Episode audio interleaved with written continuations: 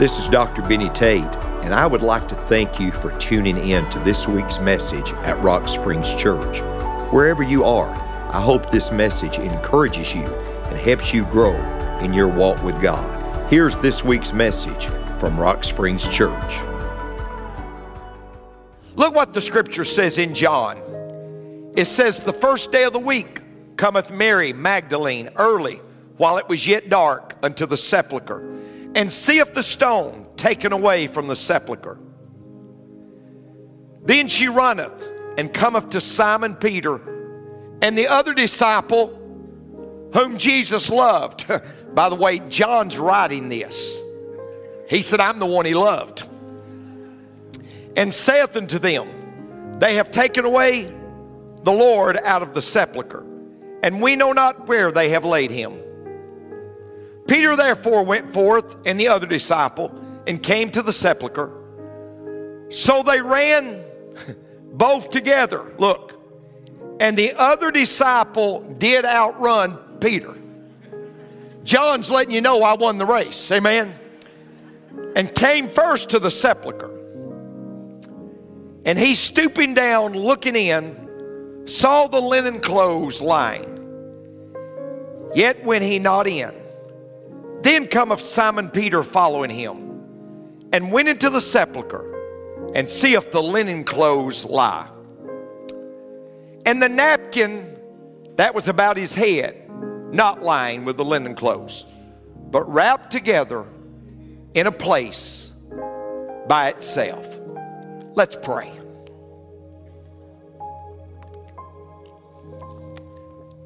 Lord, as we bow our heads and our hearts in your presence, would you speak to us and through us? And God, for all you do, we're going to give you glory, honor, and praise. For I pray this prayer in Jesus' lovely name. Until you come, we pray. Amen. You may be seated. I want to talk to you about why is Easter such a big deal? Why is Easter such a big deal? Why do eight out of 10 Americans, eight out of every 10 Americans, celebrate Easter? Why is 3.27 billion spent on clothing for Easter? Why does 48%, almost one out of every two, gets a new outfit for Easter? I, we spend a lot on clothing.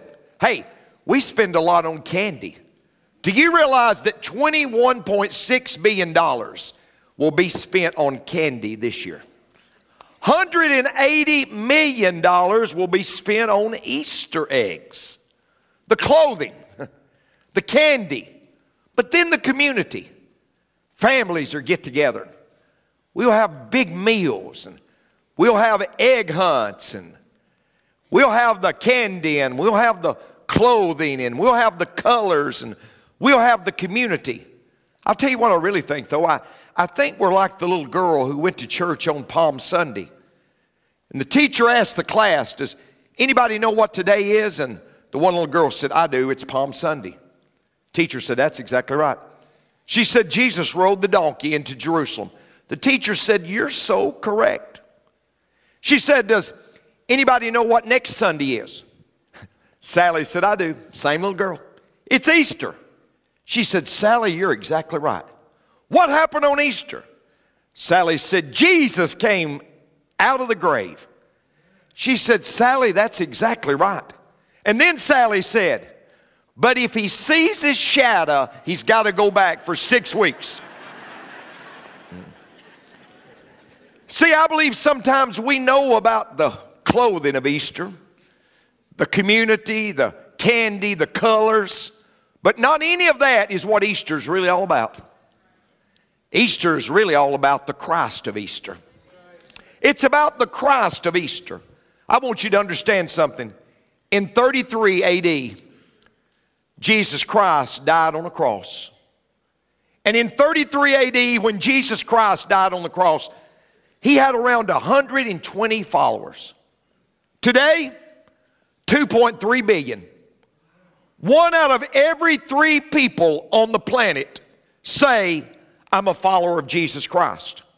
Do you realize that Christianity is larger than China, Europe, and America all put together? It's massive. Literally, one out of every three people. Why is it so big? Because the resurrection changed everything. The resurrection changed everything. Do you, do you realize Jesus Christ split history in two? he split history in two. That's why we have BC, and you know, we have AD. Well, what does AD mean? It means in the year of our Lord. You say, I'm not into this Christianity stuff. Every time you write 2021, you're saying you are. Every time you date something, you, you're saying you are.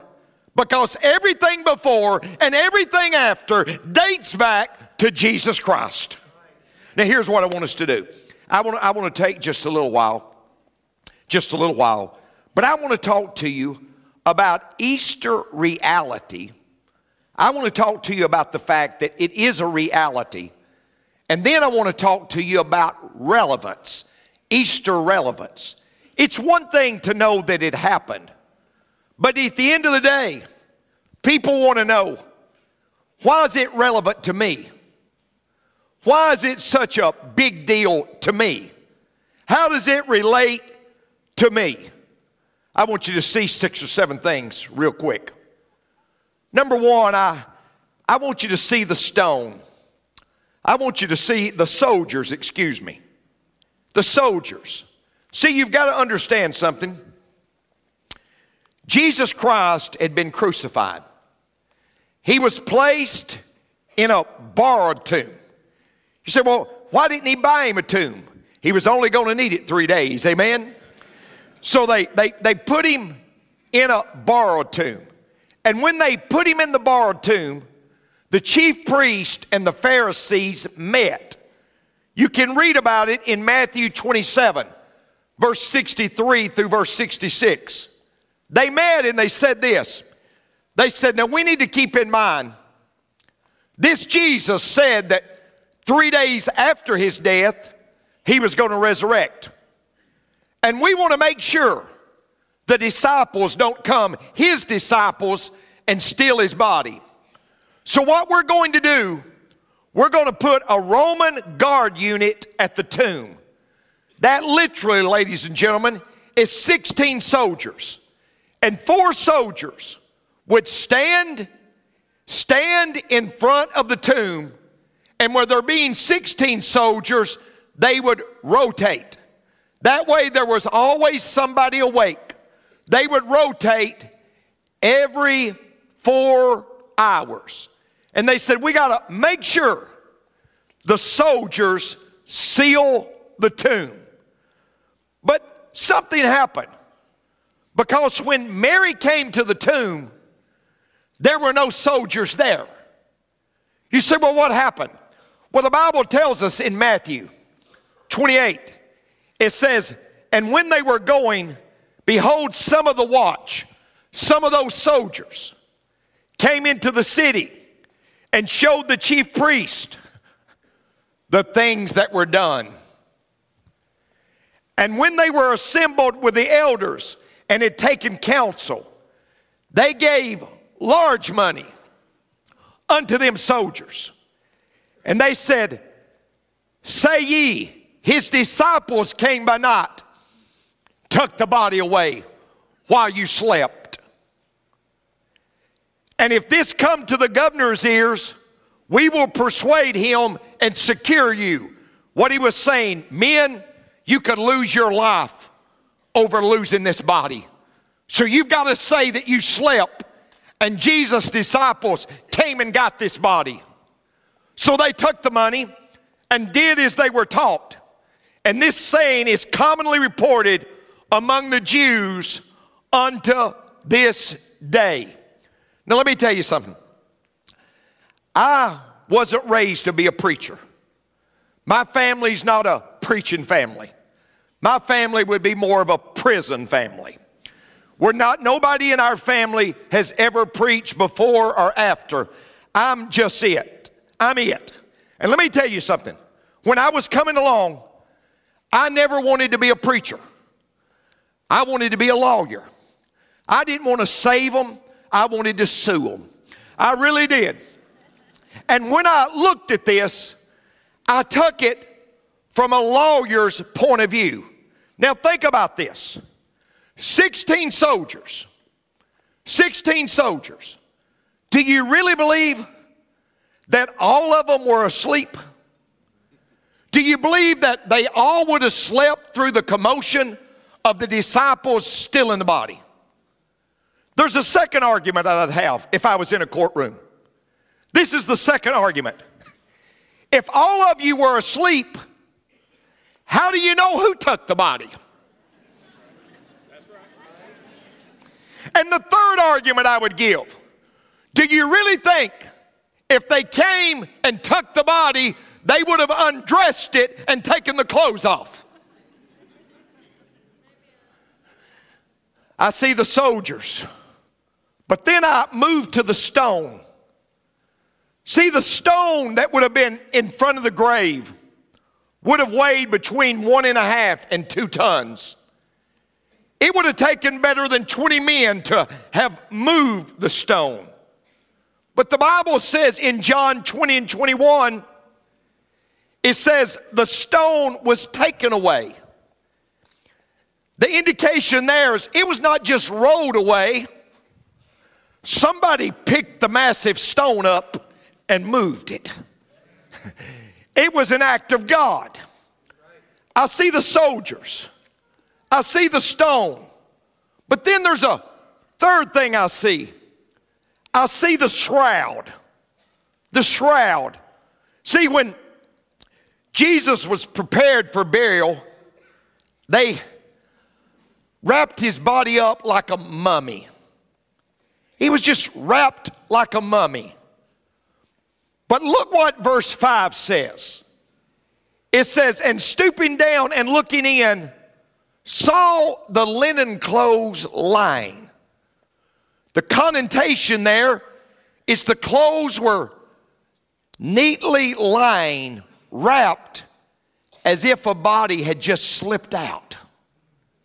Not torn in pieces, but neatly lying as if the body had slipped out. And then verse 7 says this it says, And the napkin that was about his head was lying with the linen clothes, wrapped together in a place by itself. You've got to understand, the linen clothes were there, and then the napkin was here by itself. Jewish tradition is if you have a meal and you finish the meal, so the waiter knows you're finished with the meal, when you finish your meal, you take the napkin and you wad it up and you put it on your plate. But perchance you're not finished. You take the napkin. If you're going to the restroom, hypothetically, you take the napkin. If you're not finished, and you wrap it up neatly, and you put it on the corner of your plate. So when the waiter comes, he sees the napkin neatly folded. He knows you're not finished. He knows you're coming back. Jesus neatly folded the napkin around the head because it was a sign to every one of us He's not finished, He's coming back. There's a fourth thing I see. I see the scars. I see the scars. I think there's a message in the scars. When we get to heaven, the only thing there that's been made by man will be the scars in the hands of Jesus. Thomas was a doubter. And the Bible says that Jesus one day came to the disciples in the resurrected body. Let me remind you, ladies and gentlemen, he walked around for 40 days in the resurrected body. He walked around in a resurrected body. But Thomas said, I can't believe unless I rub the scars in his hands. I can't believe unless I see his ribbon side. Eight days later, the scripture tells us in John 20, Jesus comes and he says, Thomas, see my hands. Thomas, see my side. And Thomas says, My Lord and my God. My Lord and my God. I believe there's a message there for us. I believe the message is this Jesus said, I went through a tough time. I've got some scars, but I made it. And I want to say to you, some of you this Easter, you're going through a tough time. And my heart goes out for you. And you've got some scars, but I want you to know something. You're going to make it. I want you to know you're going to make it through. You're going to you're going to make it through. You may God didn't say we wouldn't get some scars. God never promised us a smooth flight. He did promise us a safe landing. You may get some scars, but you just hang in there. Let me tell you the fifth thing I see the sightings. As I say, Jesus walked around for 40 days. 1 Corinthians 15 and 6 says this He was seen of better than 500 people on one occasion. It's documented that 516 people saw the resurrected Jesus Christ. They saw him. Now, here's what I want you to understand a hundred times the New Testament recorded that he arose. Can you imagine, folks, if you go to trial and you've got 516 witnesses who said, I saw him, he lives. There's a sixth thing I want you to see the sudden courage. Now, wait. Jesus goes to the cross. What are the disciples doing? Well, the Bible tells us they were assembled for fear.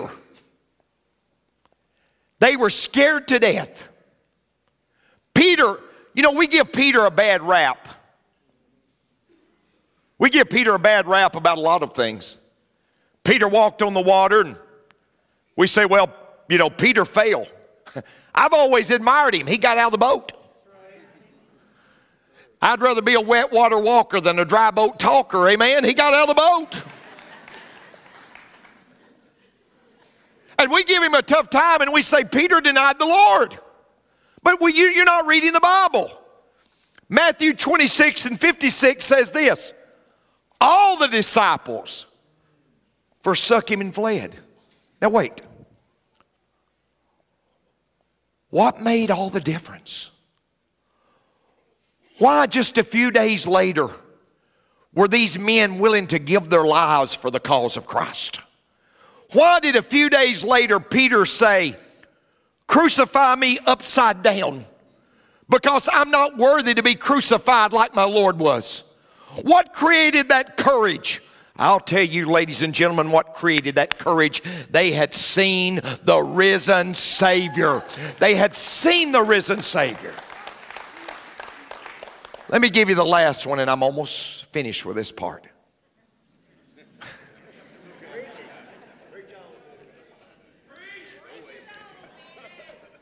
My daughter Savannah was about this high, and it may have been Easter.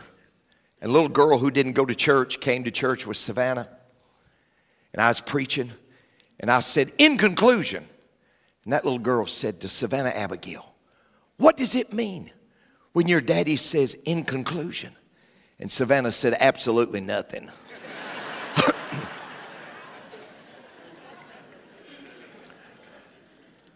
the supernatural growth. Let me give you something to think about. When Jesus was here, Read Acts 1:15. He had 120. Jesus would have had Jesus would have had kind of like that section right in there. Uh, no, he would have had better than that. He would have had a better section than that section. Maybe this section right here. I'm kidding. But he had 120. But what happened? What happened? Well, read, read the scripture. In Acts 2.41, 3,000 became believers. Later in Acts 4 and 4, 5,000. Do you realize, folks, the two, first 200 years of Christendom, Christianity grew at an 800% growth rate. It became the official religion of Rome in 300 years. Why? Because a Savior had risen. Now, you get this. I see the resurrection reality, but here, here's what I want you to see the resurrection relevance. Because at the end of the day, all this celebration, how's it relevant to me? Sally, a little girl, said to her daddy, Dad, I want to ask you something. When you take a bite of an apple, why does it turn brown? He said, Oh, the atmospheric air oxidizes and changes the molecular structure. She said, Daddy, are you talking to me? now, see, we've got to understand how is it relevant to me? Why is the resurrection relevant to me? Let me give you four reasons why it's so relevant. Number one, our past can be forgiven. Your past can be forgiven. God's not mad at you, God's mad about you. Jesus didn't come to rub your sins in, He came to rub them out. And the resurrection says that God is willing to forgive your sins. See, folks, we've all sinned and come of the glory of God. We've all sinned and come of the glory of God. As it is written, there's none righteous. No, not one. And Jesus died for your sins and for my sins.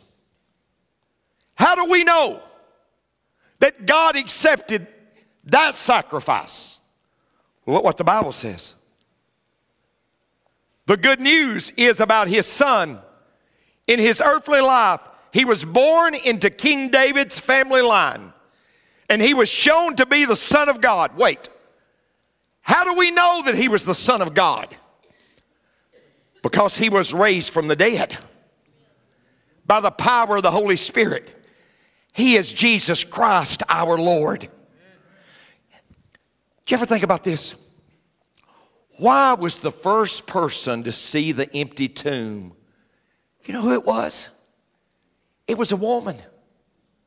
He was a woman. I don't know if God didn't trust a man, but he was a woman. And you know who it was? It was Mary of Magdalene. She was from Magdala. You know what Magdala was famous for? Prostitution. It was believed that she was probably a prostitute. I don't know that, but I'll tell you what I do know for sure. According to Luke chapter 8, verse 2, Jesus cast seven devils out of her. Here's what I know God was saying to us, My son has come for all people.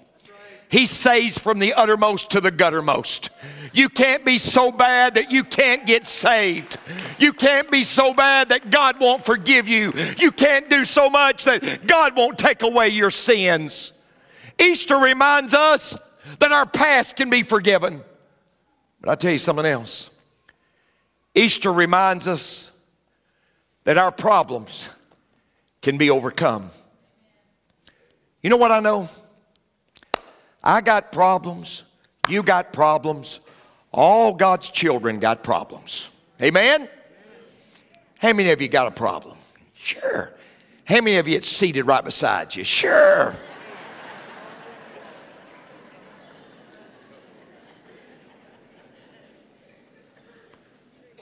The good news is, whatever your problem is, it can be overcome. The Bible tells us in Romans 8 and 11, but if the spirit of him that raised up Jesus from the dead dwells in you, wait. The spirit that brought Jesus out of the grave dwells within us. And that tells me, ladies and gentlemen, you can overcome anything in your life through the power of the resurrection. Unless there is within us that which is above us, we will soon yield to that which is around us. I want you to know, you said, Pastor Benny, our marriage is dead. Jesus was too. My career's dead. Jesus was too. My vision's dead. Oh, Jesus was too. My, my desire for life is dead. Jesus was too, but it's a reminder as he overcame, you can overcome also. I want you, I want you to understand something. That doesn't have to be a noose around your neck. Through the power of the Holy Spirit, you can overcome that. Whatever that is in your life. Why is the resurrection so relevant? It's because our past can be forgiven, our problems can be overcome. But I'll give you something else our prayers can be answered. Do you ever think about this? Had he not resurrected, our prayers would be vanity. But look, who is he that condemneth? It is Christ that died, yea, rather, that is risen again, who is even at the right hand of God making intercession for us. Our prayers are answered because Jesus was resurrected. Now, let me say this. A little boy said to his mom and dad one day, he said, uh, I'd like a brother or sister. And they said, You got to pray. And he prayed one month and two months and three months and he stopped. Six months passed and dad said, Get in the car, let's go and he takes him down to the hospital. And they get down to the hospital, and mom's in the room. And they pull the curtain back, and she's holding a little baby. And they pull it a little more, and she's holding another baby. And they pull the curtain a little more, and she's holding a third baby. Dad looked over at that son and said, Aren't you glad you prayed? He said, Yeah. And aren't you glad I stopped after three months?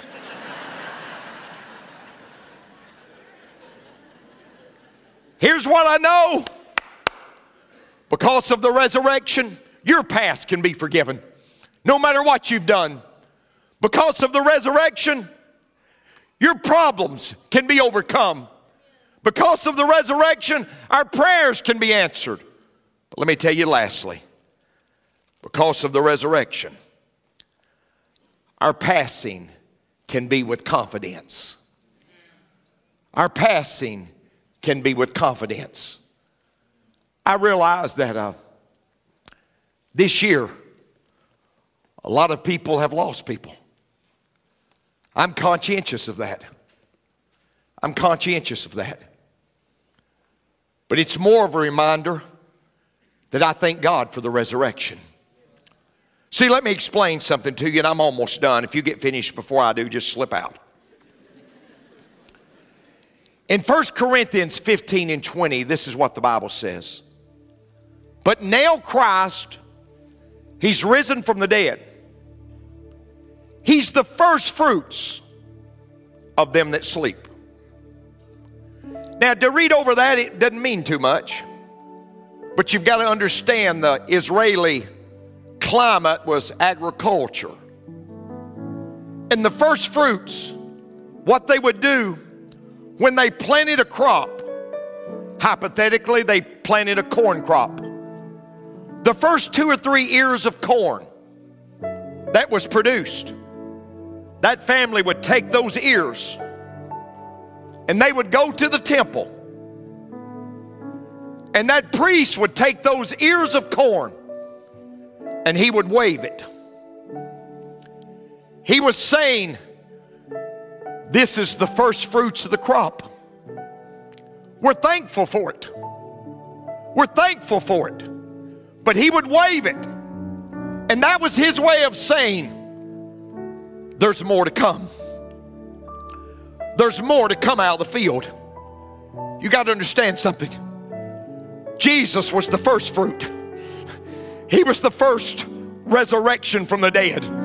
And what He was saying, because I rose, you can also. Because I because I have victory over death, hell, and the grave. Your loved ones can also. Your loved ones can also.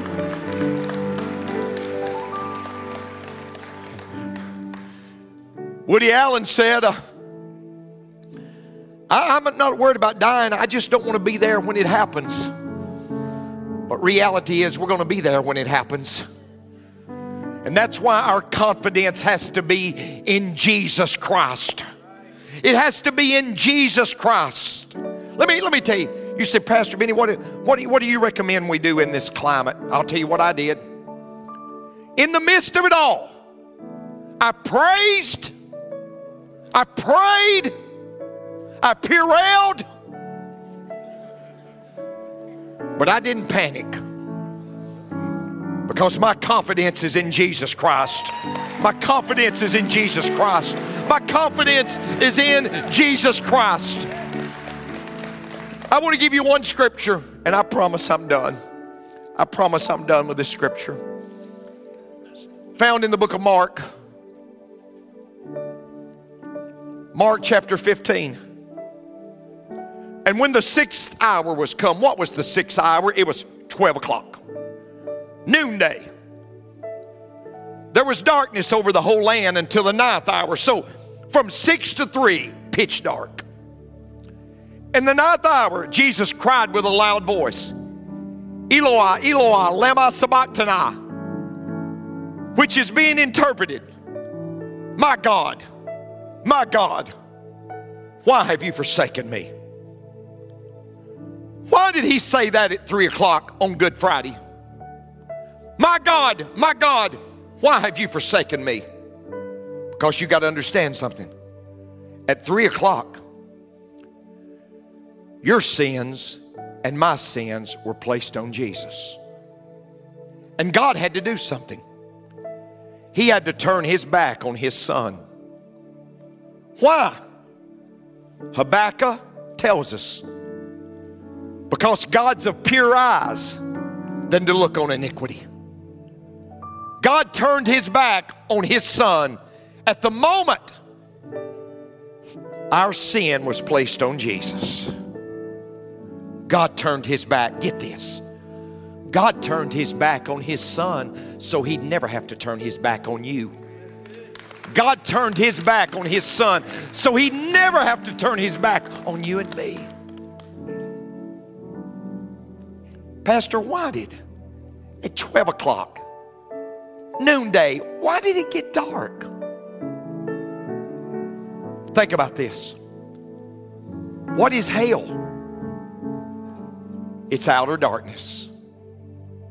What is hell? It's excruciating pain. What is hell? It's separation from God. Jesus was saying, I'm taking your hell so you never have to go to hell. I'm taking your hell so you never have to go to hell. Just for a moment, every head's bowed and every eye's closed. Thank you for joining us for this week's message from Rock Springs Church. If you would like more information about Rock Springs, be sure to follow us on social media or connect with us at rockspringsonline.com. Join us right here next week for another message from Rock Springs Church.